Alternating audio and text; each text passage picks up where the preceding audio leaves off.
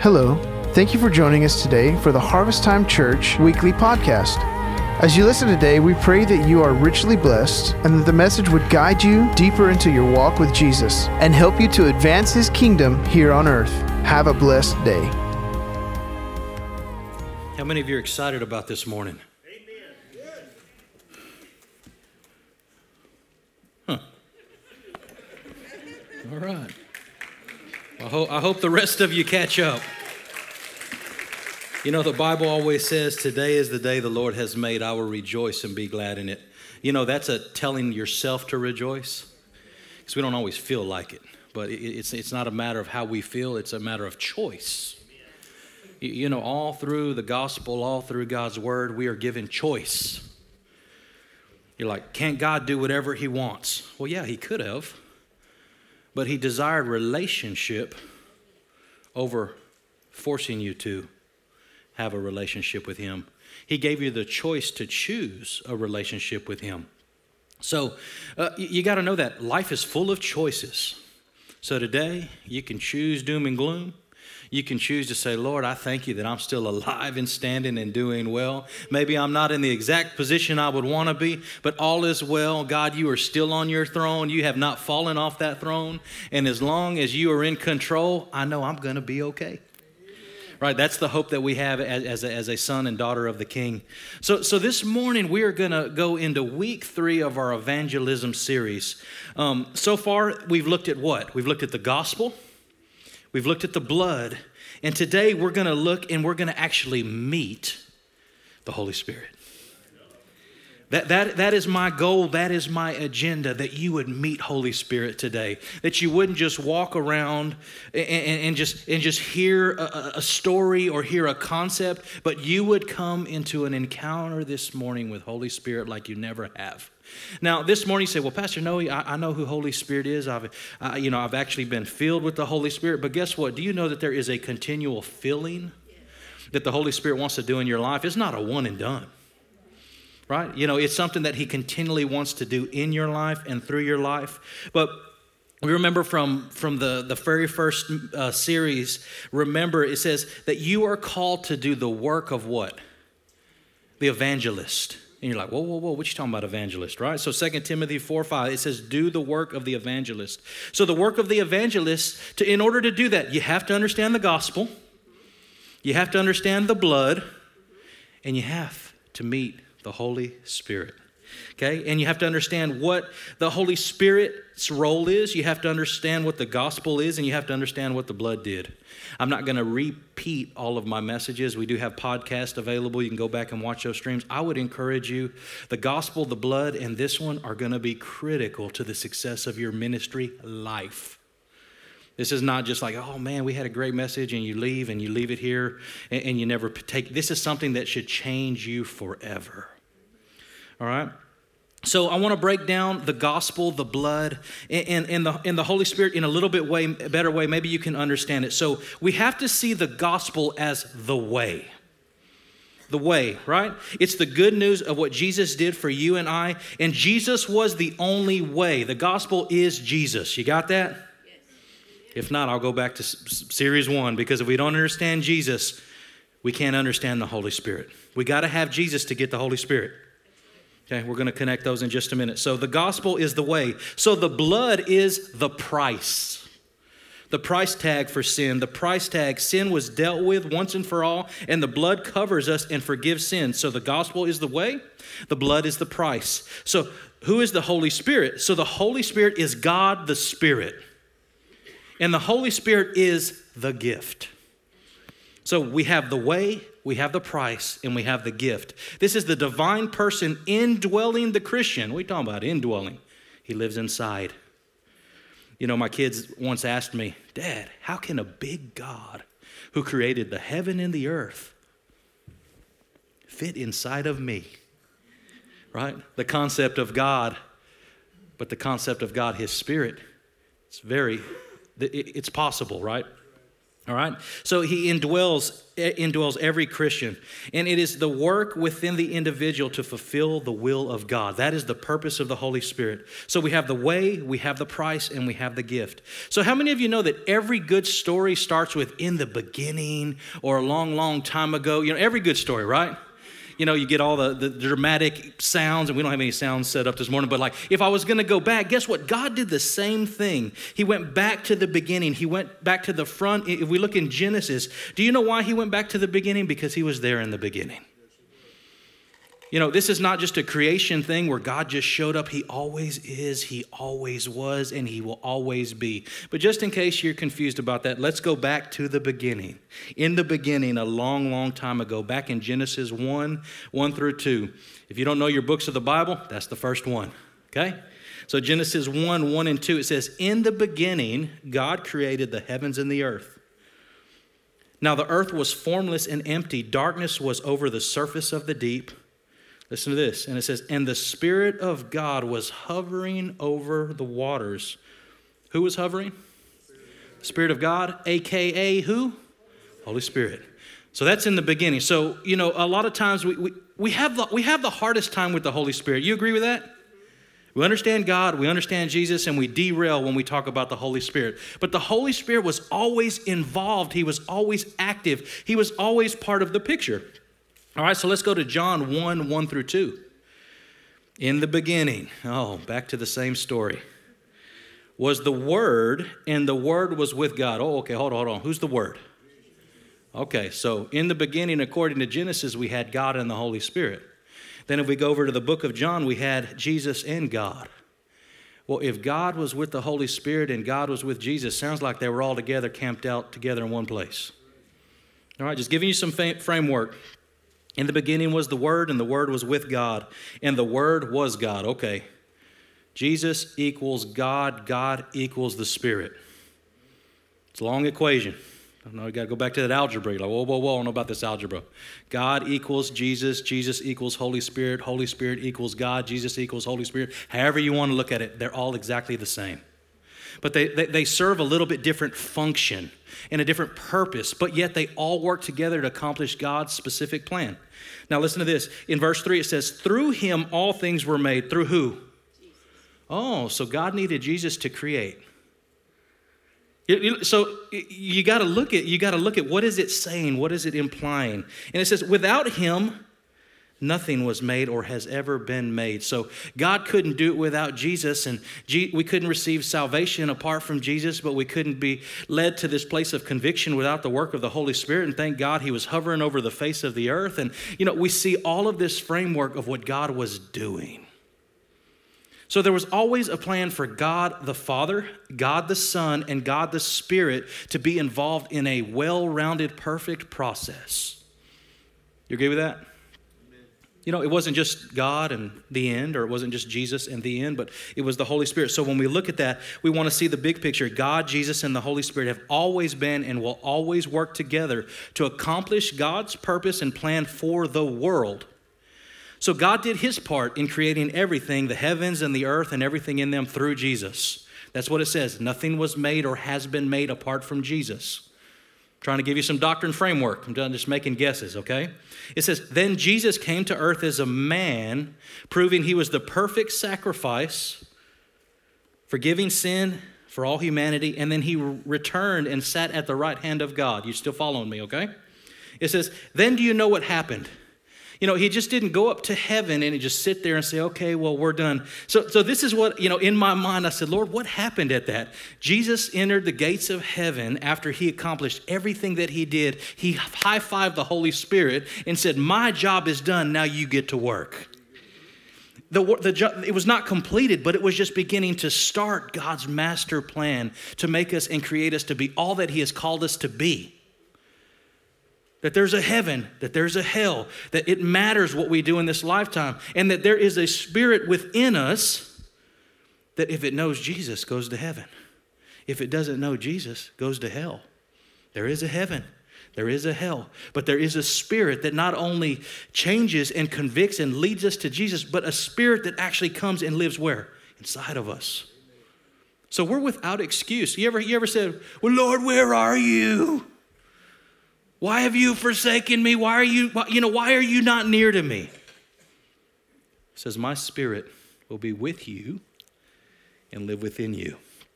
We just forget that promise. We forget that the Holy Spirit lives within us. So Jesus high five the Holy Spirit. He says, My job done. It's now it's your turn. Your turn.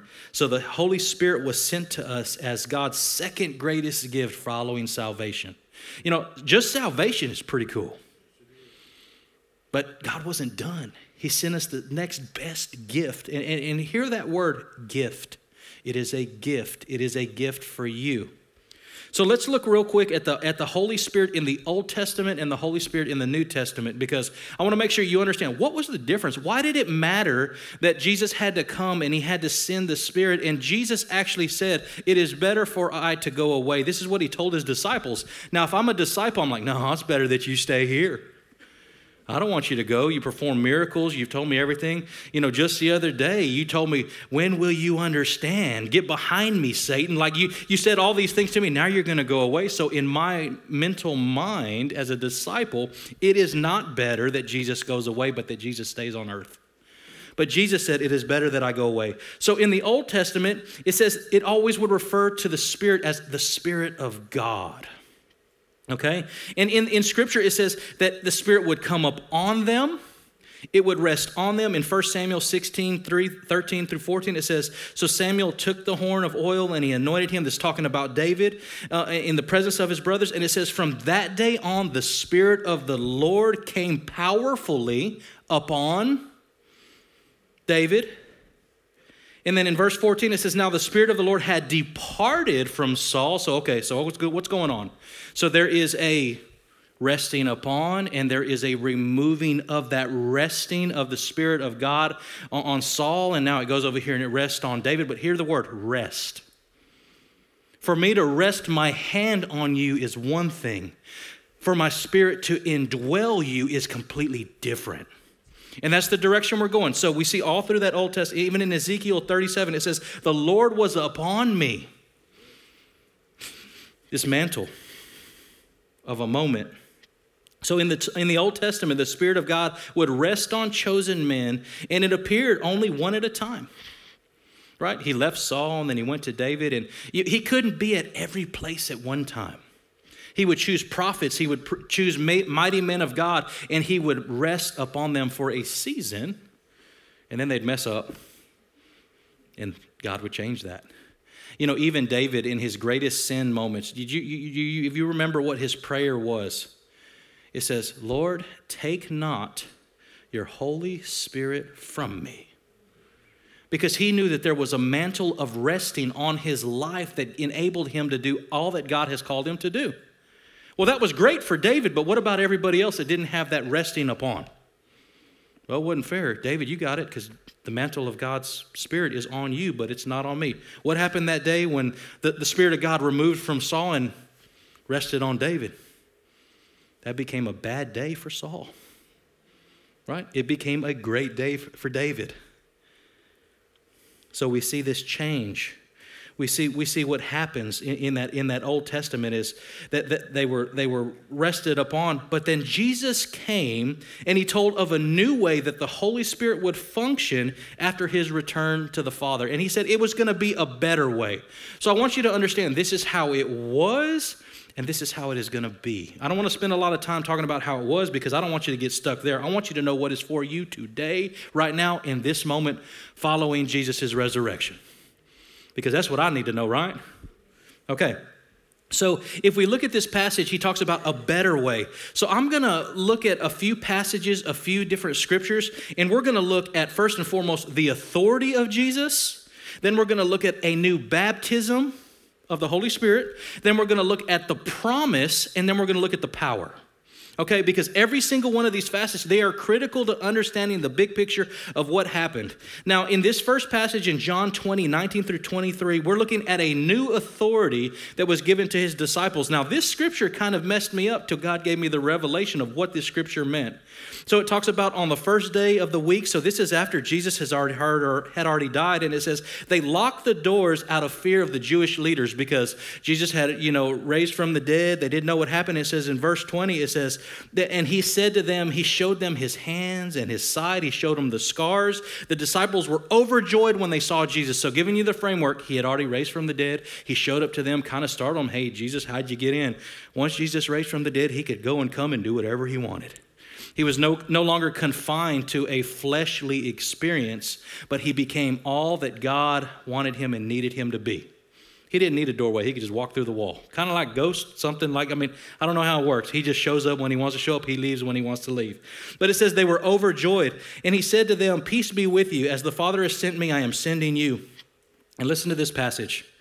And with that, he breathed he breathed on them and said, Receive the Holy Spirit. Okay, now this word breathe means to puff or to blow. It, it means to germ, a germination or a sprouting forth. It means growth. Literally or figuratively, it means a springing up. Now, if you know in Acts and you know a little bit later, it's like, okay, so receive the Holy Spirit, dot, dot, dot, receive the Holy Spirit again? What was he saying here? Because it threw me off because I said, okay, he told them to receive the Holy Spirit before the book of Acts. So what was he saying? Let me give you a good life lesson. If you don't know what it means, keep reading the next verse. Okay? So it, it, goes on to say, he says, receive the Holy Spirit. And in verse 23, and it says, if you forgive anyone's sins, their sins are forgiven. If you do not forgive them, their sins are not forgiven. Okay, so what was Jesus doing here when he said, receive the Holy Spirit? He was giving them a new measure of authority. So we know that in, in Luke 5:24, Jesus said, But I want you to know that the Son of Man has authority on earth to forgive sins. So he took that same authority that the Father gave him, and guess who he gave it to? To the disciples. But he, if he gave it to the disciples, guess who he gave it to? You and I. Now that's a scary one. I'm like, so I can straight up go up to somebody and say, Hey, your sins are forgiven? Jesus did it. That's what the scripture saying. It says that he gave them that same authority. If you forgive anyone's sin, so you have the power to forgive someone else's sin. It's like, man, you sure? I'm a pastor, but that's some scary stuff. I forgive your sin? Can I do that? If I fully act in the authority of Jesus, absolutely. So, with this passage, it comes from the same passage in a reference where it talks about binding and loosing in Matthew 16, 19, 18, 18. Whatever you bind on earth will, will, will be bound in heaven. Whatever you loose on earth, there is this new authority that has been given to his people. That all happened when Jesus died on the cross and he raised from the dead. He gave us a new authority. Pretty cool, huh? Well, we could stop there, but he also gave us, number two, a new baptism. So if we look at that passage in Matthew 3 11, it says, I baptize you with water for repentance. So this was John the Baptist. Sorry, I'm giving you tons of scripture this morning. Um, but it's John the Baptist says, I baptize you with water, but after me comes one who is more powerful than I, whose sandals I am not worthy to carry. He will baptize you with the Holy Spirit and fire. Say fire. This is some this is Holy Spirit and fire. It's two different words. It's not the Holy Spirit is fire, but the Holy Spirit and fire. How many know? How many of you know what fire does? It's hot, burns stuff up. It's fun to play with. I'm just playing. Don't do that one. Um, but it, it, it, causes things to change, right? You know, I don't know if you've ever been next to a fire that is really, really hot and you're like almost singeing your eyebrows and eyelashes. It radiates heat, but the, it says the Holy Spirit and fire. Okay? So let's keep looking at this. John 1 32 through 33. And this is John, John gave this testimony. He says, I saw the Spirit come down from heaven as a dove and remain on him. Okay, so so we're getting the same framework that we saw in the Old Testament. Now, it, it wasn't a dove that just sat on his shoulder the rest of his life. It, the Spirit came down in the form of a dove. So it symbolized kind of this fluttery, heavenly glow, and it came, and what did it say? It said it rested on him. And it says it, it remained, it, but it remained on him. Okay? And in verse 33, it says, I myself did not know him. So at that moment, John the Baptist didn't even know it was Jesus, but he said, The one who sent me to baptize with water told me. So now he's referencing God. He says, The man on whom you see the Spirit come down and remain is the one who will baptize with the Holy Spirit. I have seen and testified that this is God's chosen one. So there was something different. He got baptized and the Spirit came and it remained. It, did, it, did, it didn't just go and go away, it remained on him. All right? Let's keep going. John 3 34, it says, For the one whom God has sent, has sent speaks the word of God, and God gives the Spirit without limit. Okay. Let's camp there just for a minute. What was the difference between Jesus and everyone else? The Spirit was given without measure. And this was going to be the change. There was, there was going to no longer be a limit to what you could or couldn't do. If the Spirit could do it, Jesus could do it. And I think that that was the agreement. Jesus said, I will go as a man, I will die on that cross. But God, we know that only the Spirit living inside of mankind, that's the only way where the signs, the wonders, that fire power can happen. But it says that he was give, he gave it to the Son without limit, full measure. That's all the way cranked up. Didn't hold anything back. And we see that really in the life of Jesus. So let, let, me, let me camp out there just for a minute and, and let you know about my personal testimony. So I grew up in the church. Um, I was in youth groups my whole life, and I remember I grew up in a Christian home, and I had always felt like, hey, I'm gonna get to heaven because my parents are Christians and we're a Christian family. So when I get to heaven, if God says, why should I let you in? I'm gonna say, because my mom and dad served you, and by default, I get the same merit. That was my contingency plan. And I remember I went to youth camp, so really I got saved at youth camp, and I really met the Holy Spirit at youth camp. So youth camps, I'm pro. I'm pro youth camps. Things, awesome things can happen at youth camps. Awesome things can happen at kid camp. Anytime that you get alone and you are focusing on God, good things happen. So I remember being at that moment at, at, at youth camp, and he starts preaching. You know, like you know, you know when you get those messages where they're talking right to you, and you can't shrink down small enough to get away from the pastor and they nail you to the wall and you know you're guilty. And, and he said something along the lines You cannot make it to heaven on the shirt tails of your parents. It's like, man, now what? That was the plan. He says, But you have to know Jesus for yourself. You have to ask him to come into your heart. And when you do that, it will happen. And guess what? I was like, huh, that's it. So at that moment, I received salvation. Raised my hand, took that walk. And, and I was forever changed. I felt the Spirit of God begin to change things. One of the biggest things that changed was my anger. I used to get stupid angry. You know, if, you, if you got anger issues, you know what stupid angry is. Disconnect the brain and you're just responding in a way that's like, it's kind of like that outer body experience when you're watching yourself act a fool, but you just can't stop. Anybody know? No, ain't no way I'm the only one right? You know, so you have that outer body experience, but that was one of the things that I just began to walk in a measure of grace. And, and, you know, and when I was a child, I always tell this story. I had the neighbors down the road, they used to beat me up. I was little back then, I'm pretty good size now. But I made a vow. I said, man, when I get bigger, I'm going to bust y'all up and I'm going to make you feel the pain you made me feel. Well, guess what? I got saved before that happened. And, but I remember that.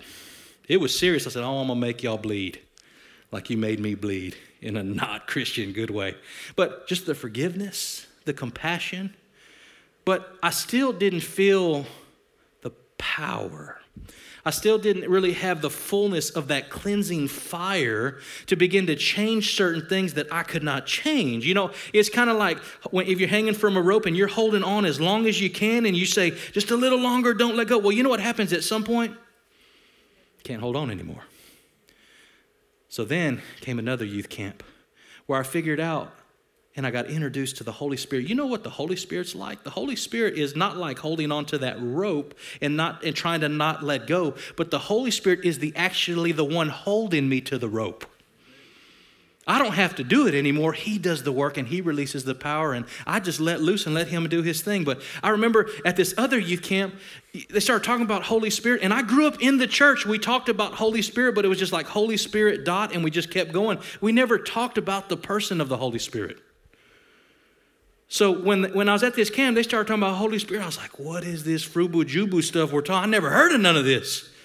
I said, man, it's in there. And they started showing me scripture and context. It's like, man, like is this like the biggest hidden secret that nobody, like nobody wants nobody knowing? Am I the only one that's ever read this? And I remember at that moment, everything changing.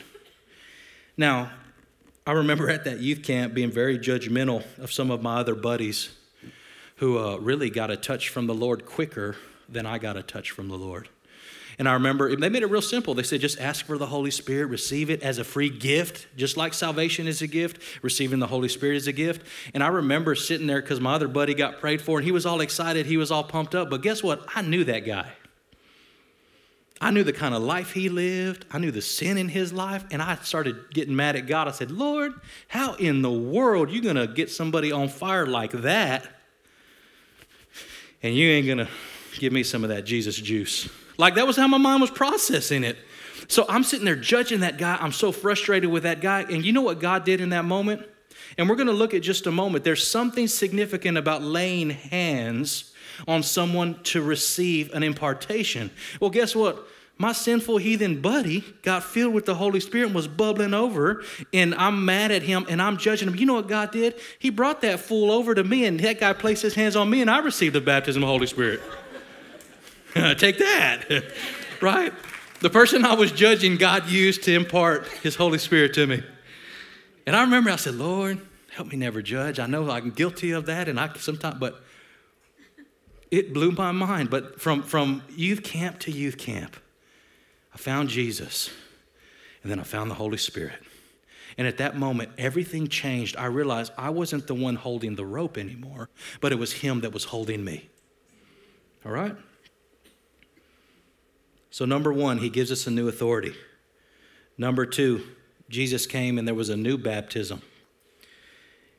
And now we look at that there is a promise of Holy Spirit going to look at a, a, handful of scriptures here as we go through the rest of this, but the promise of the Holy Spirit, John 15, 26, and, and I don't have that reference, but uh, 16, 17 through 15. I'm just going to give you a few of these. I don't want you to get lost in all the concepts. If you want to write these down, you can go back and look at them later. But in verse 26, this is Jesus talking. He says, And when the advocate comes, so realize in Scripture, there's a lot of words that describe who the Holy Spirit is. Just like in the Old Testament, like this morning, we, we talked about Jehovah Jireh, which is God my provider. When God gives Himself a name, it helps us understand who He is. So when we get a name for the Holy Spirit, it does the same thing. It helps us understand who He is. So here Jesus says, The advocate comes, I will send him to you from my Father, the Spirit of truth who goes out from the Father, he will testify about me. And then in, ver- in that verse 7, it says, But very uh, truly I tell you, for it is for your good that I go away. Here's that dynamic dialogue that I was telling you about where the disciples, he's telling the disciples, It's better that I go away. I think deep down I say, No, it's not. But what does he say? Unless I go away, the advocate will not come to you, but if I go away, I will send him to you. So this was going to be a new way. Jesus had to go back to the Father to send the Holy Spirit to us in a new measure. How do we know that it changed from the Old Testament to the New Testament? Because there had to be a change in the positioning of Jesus. There had to be a mediator between God and us that was forever sealed. Right? We looked at last week the blood. When the blood was covered you was good. When the blood didn't cover you was no good. But Jesus was the final sacrifice that covered us, that let, allowed us to be in continual connection with God. To where that same measure of his spirit that was given to Jesus without measure, guess what? Could be given to us without measure. We're the ones that throttled it back. Say, whoa, whoa, whoa, just a little bit. All right? So we, we look at this passage and it says the Holy Spirit, He's going to deal with sin, He's going to deal with righteousness, He's going to re- deal with judgment. It's a whole nother message. It says, but when, the, when He, the Spirit of truth, comes, He will guide you into all truth. That is a good thing.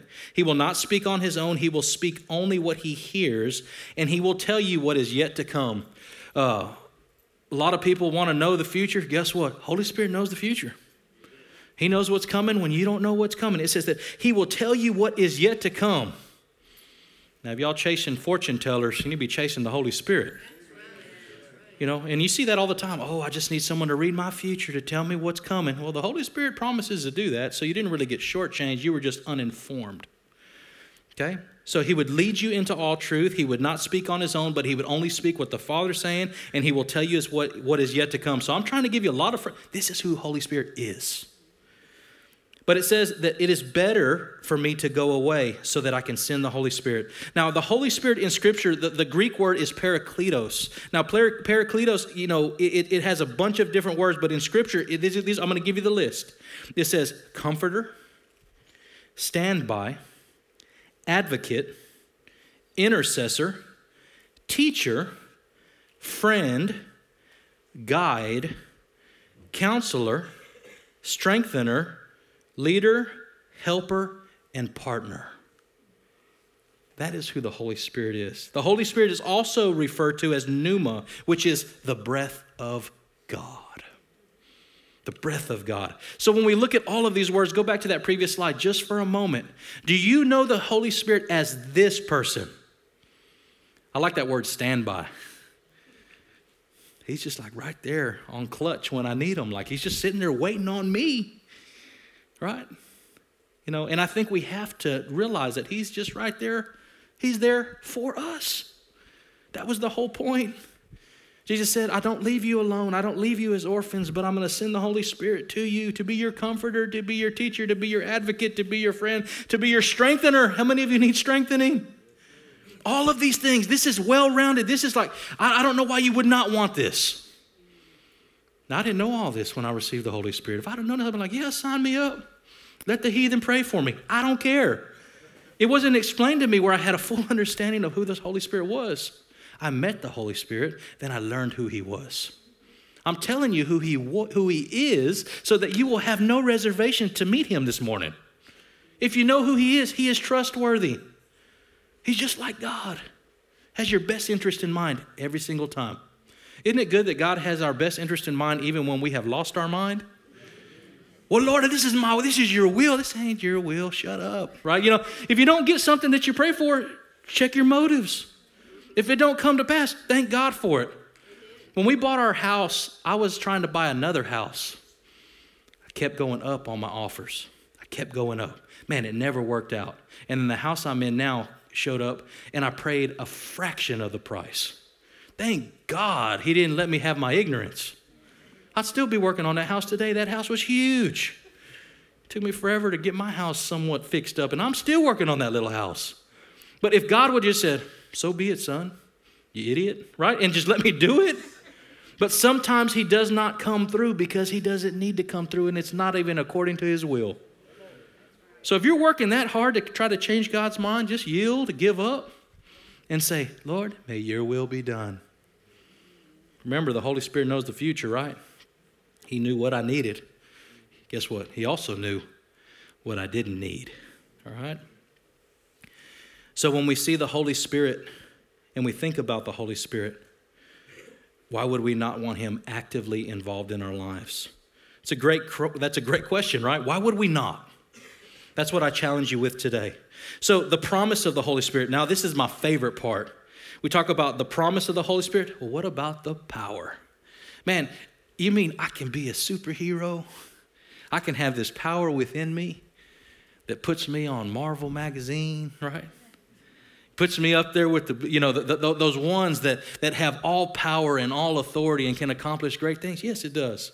Acts 1 4 through 5, it says, Do not leave Jerusalem, but wait for the gift my father promised. So we're seeing that word again gift. Gift it says, which you have heard me speak about. So Jesus was talking about the Holy Spirit way before he left.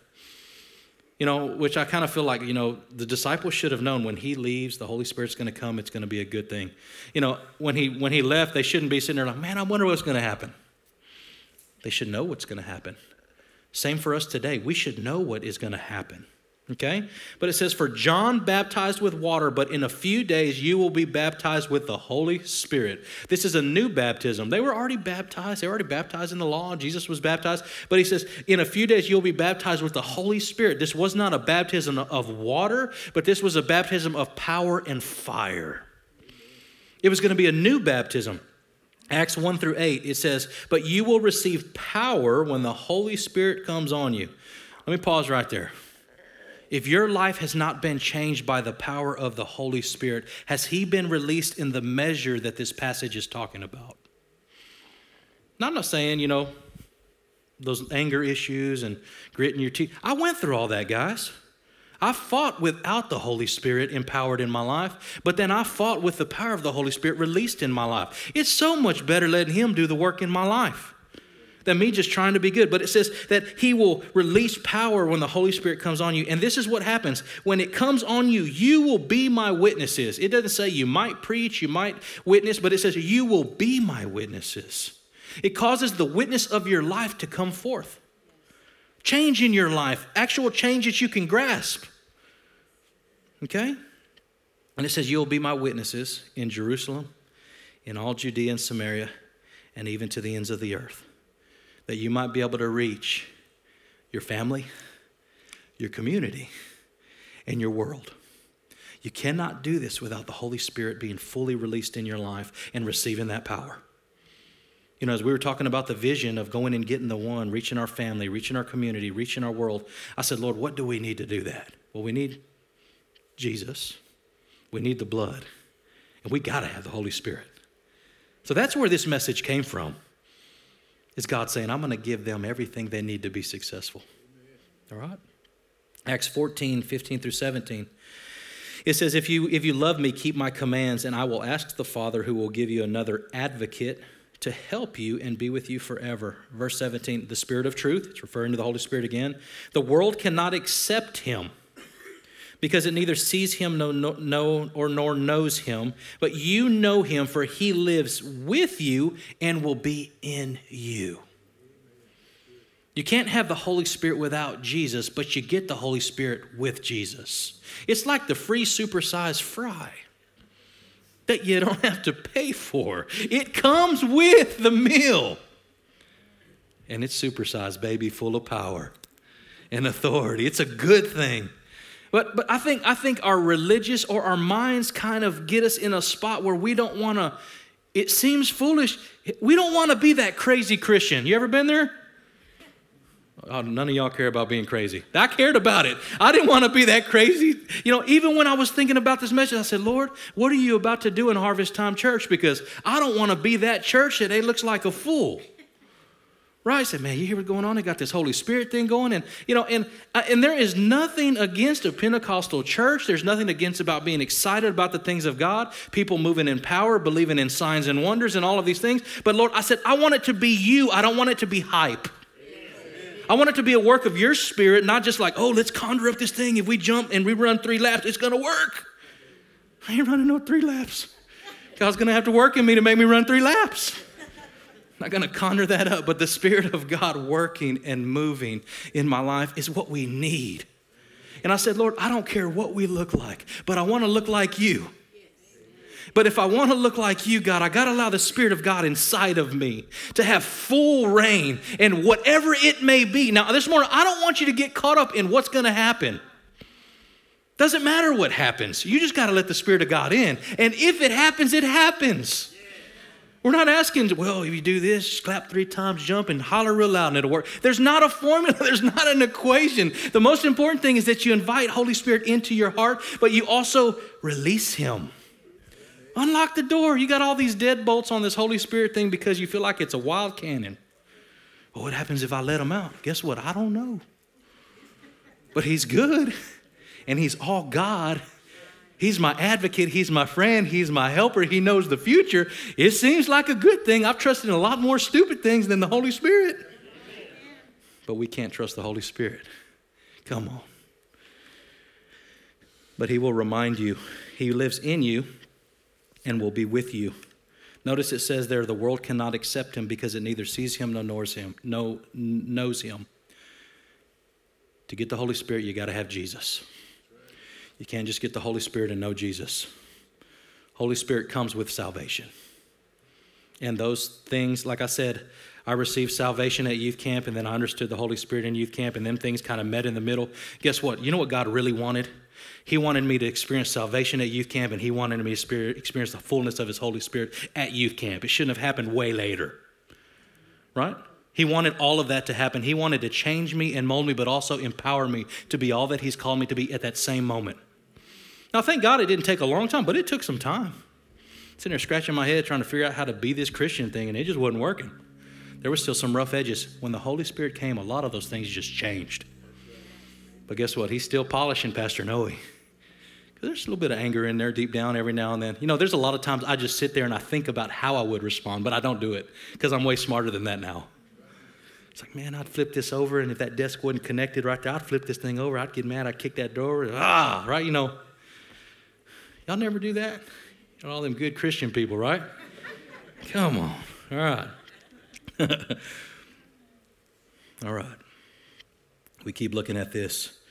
1 John 14, 26, but when the advocate, the Holy Spirit, comes in my name, he will teach you all things and will remind you of everything that, that I have said, that, that I have said to you. Man, how many of you know that's a good thing? Because my memory isn't that sharp. But guess what? The Spirit of God will recall everything that I put in. That's why it's so important to read this word. You're like, well, well, well, I don't know what to do. The devil's busting me up. Well, what have you put in? Because if you put it in you, the Spirit can recall it out of you. Now, that's good, bad, and ugly. Just like putting ugly things in, huh, devil can pull that out too. But if we put in scripture, scripture comes out. Now, I don't know why he didn't put in the reference number. I can quote the scripture and I'll be like, trust me, it's in there.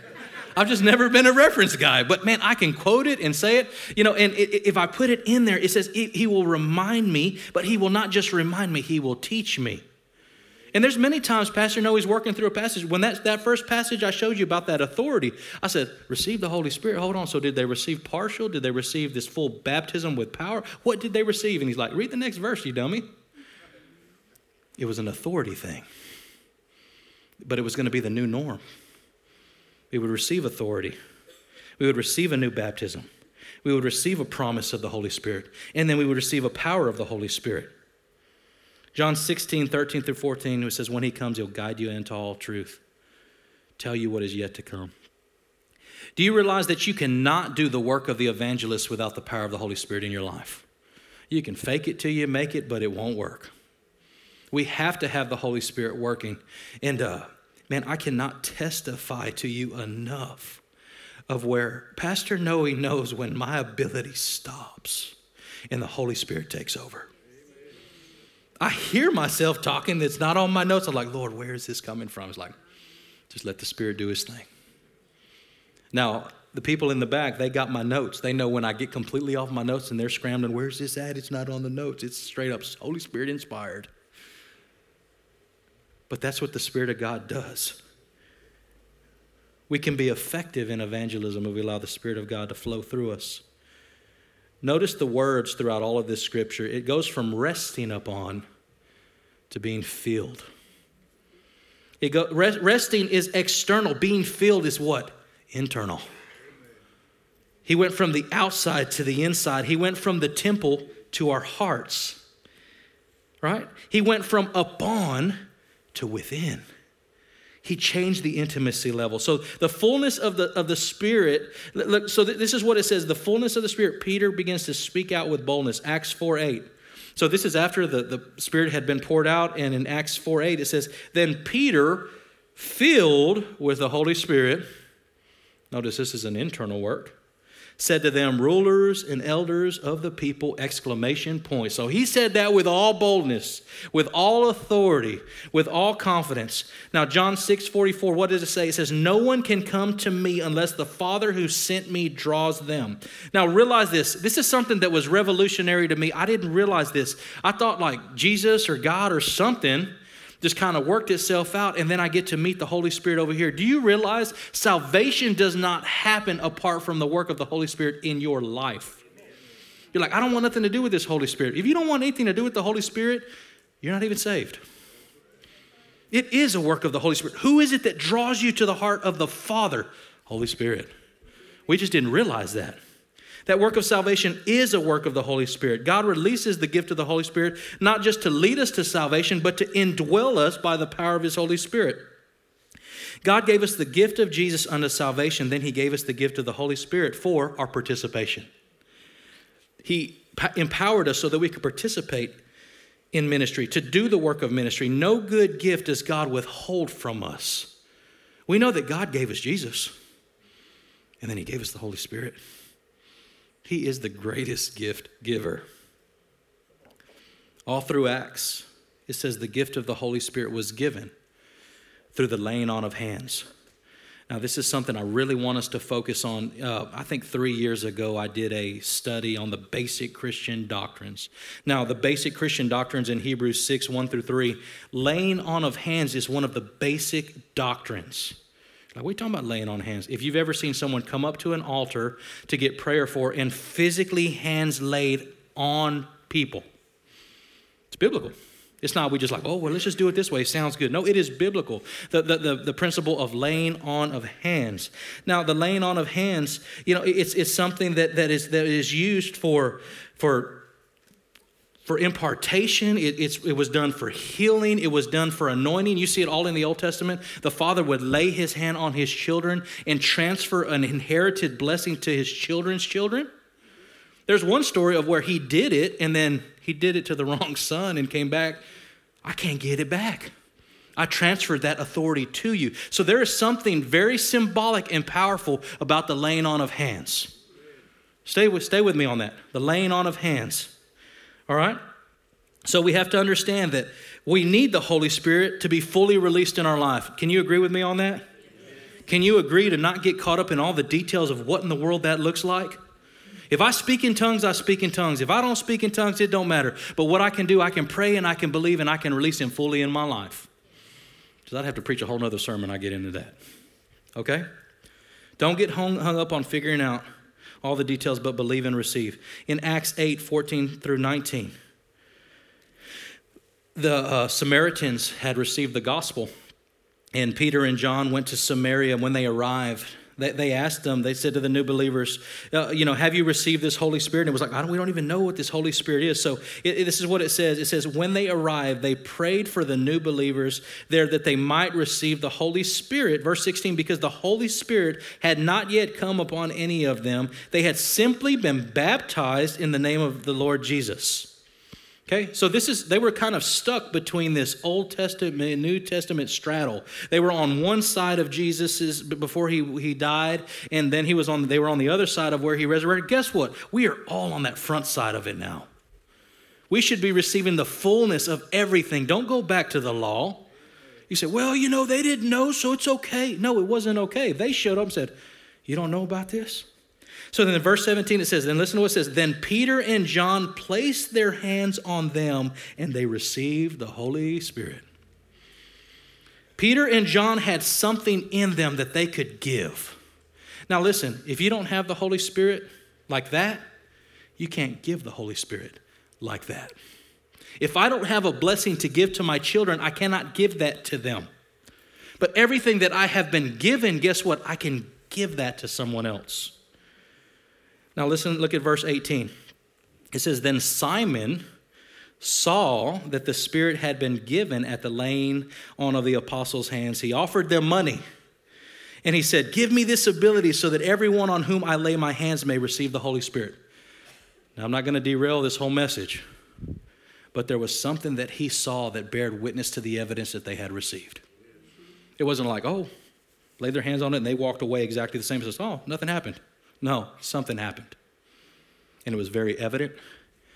Saw it.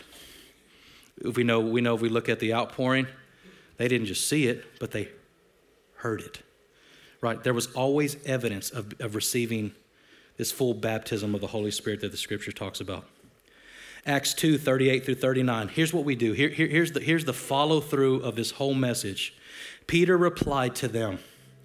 He said, Repent and be baptized, every one of you, in the name of Jesus Christ for the forgiveness of your sins. What is that? That's basic salvation, and that's water baptism. Right? And then he goes on to say, He says, And you will receive the gift of the Holy Spirit. What was once separate, God has now put together. He says, Believe, repent, and be baptized, every one of you, in the name of Jesus Christ for the forgiveness of your sins, and you will receive the gift of the Holy Spirit. And check this out. He didn't just say, It's just for you. Because some of that doctrine is out there saying, Oh, well, it was just for them.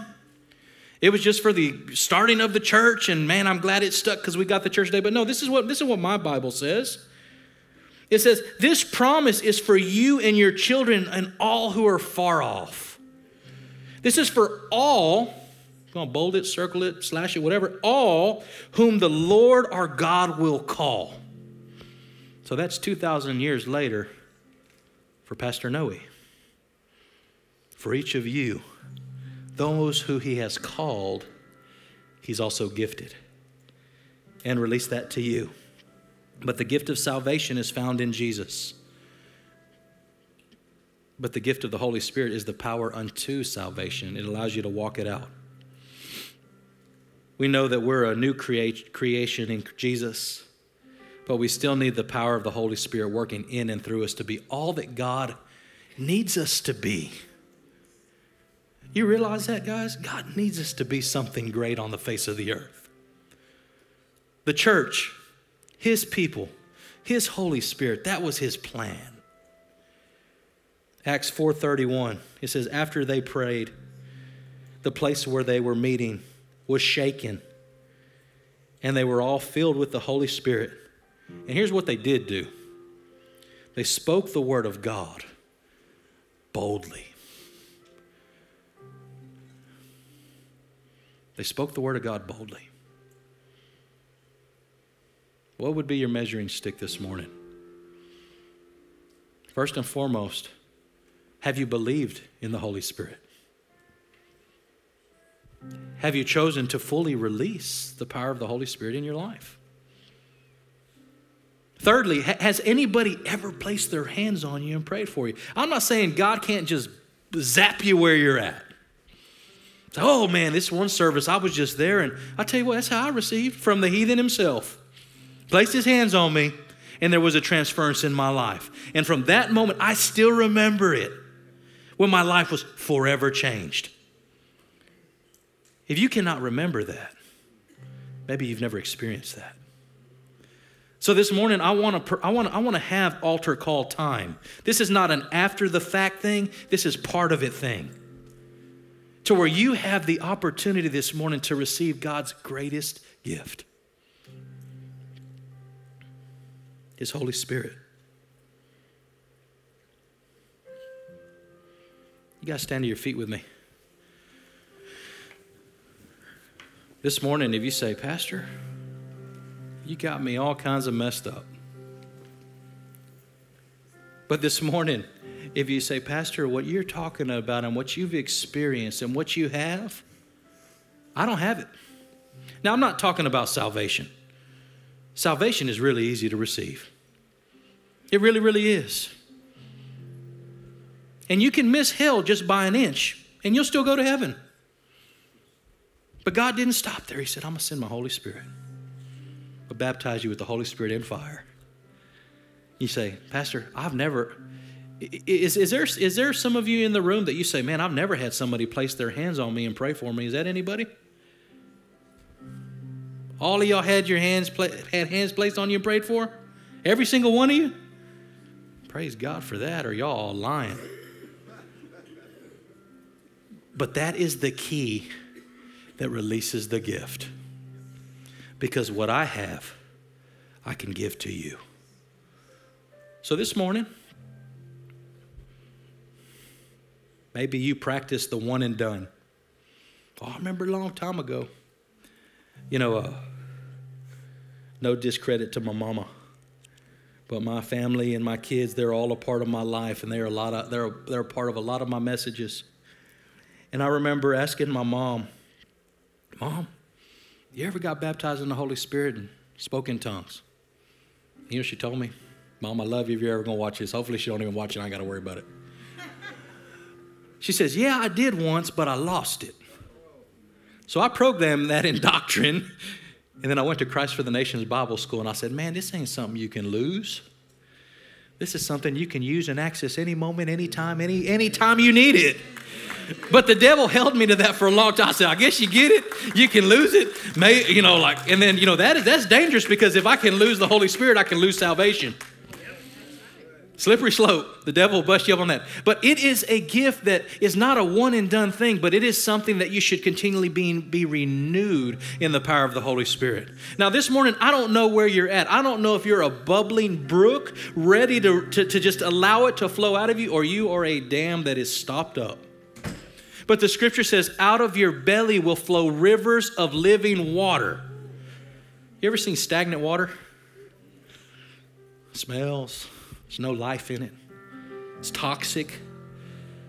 Sometimes our lives begin to look like that because we put things in place to stop up the flow of the Holy Spirit in our lives. Been there, done that? How do we do that? Every single time we tell the Holy Spirit no. Every time. Get rid of that sin. No, I'm going to play with it just for a little while. Hey, don't do that. That's against Scripture. No, I'm going to dabble with that just a little bit. Anytime we tell the Spirit no, we begin to da- dam up that flow of the Spirit of God in our life. So, where are we going with this, Pastor Noe? The Spirit of God is about to pour out a new river of refreshing. And in this place, it has the power to remove all of those things that you have put in place in your life, and it will remove those. But you have to come and stand under the waterfall of His grace and allow it to rain down from heaven and fall on you and say, Holy Spirit, flow in me. If, if, if you're here this morning and you've never received, you know, you've never had somebody place their hands on you, I want you to come because I man, I got a hard time believing everybody's done that. If we're doing, if we've done that, we are doing great as a church. But I think we've missed that. But this morning, if you say, you know what, maybe that's what the issue is. I've just never had somebody place my hands had somebody place their hands on me and prayed for me to receive the fullness of the Holy Spirit. Well, guess what? The prayer team that's here this morning, every single one of them are filled with the Spirit of God, and they are going to transfer what they have to you. I told Mark, I said, Mark, we got to have people that have it, because if they ha- if they don't have it, they can't give it. Pouring out of an empty pitcher. If this morning, if you're just wanting more, the altar's open. You may say, Pastor, the flow's good back here. Yeah, you just got the trickle. The waterfall happens here. If that's you and that's what you want this morning, move your feet. Come on. Going to get Jessica just to lead us in a song. And this is altar, this is part of the service. This is not separate. This is not, hey, if you need this, this is this is a necessity for your life.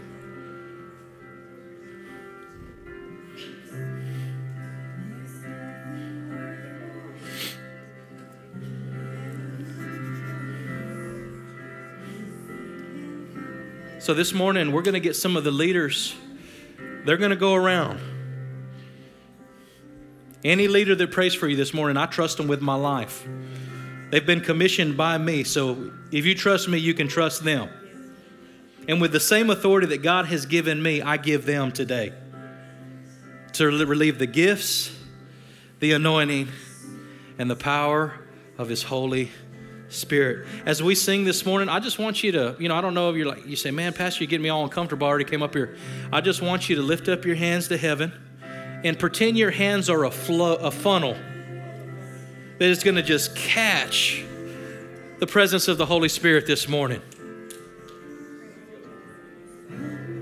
Pour out your spirit, oh God. But never be the same, oh God.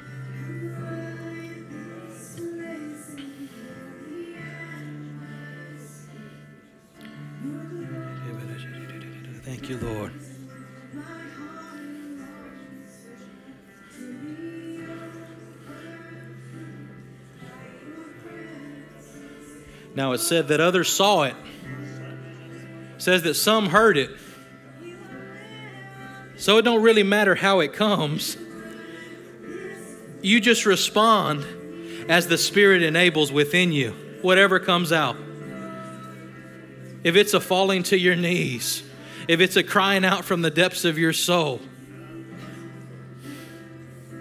allow the Spirit of God to be released today to you.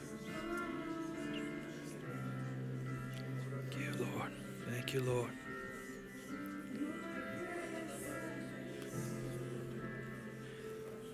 Thank you, Father God. Thank you for your goodness. Welcome in our lives, oh God. Father, we open every door, every place we give you access. Father, that our faith would grow. Thank you for joining us for the Harvest Time Church podcast. We hope you've been encouraged and empowered. If you'd like more information about our family, please write us at 42 FM 2540 South, Bay City, Texas 77414, or check us out on the web at harvesttimebaycity.com.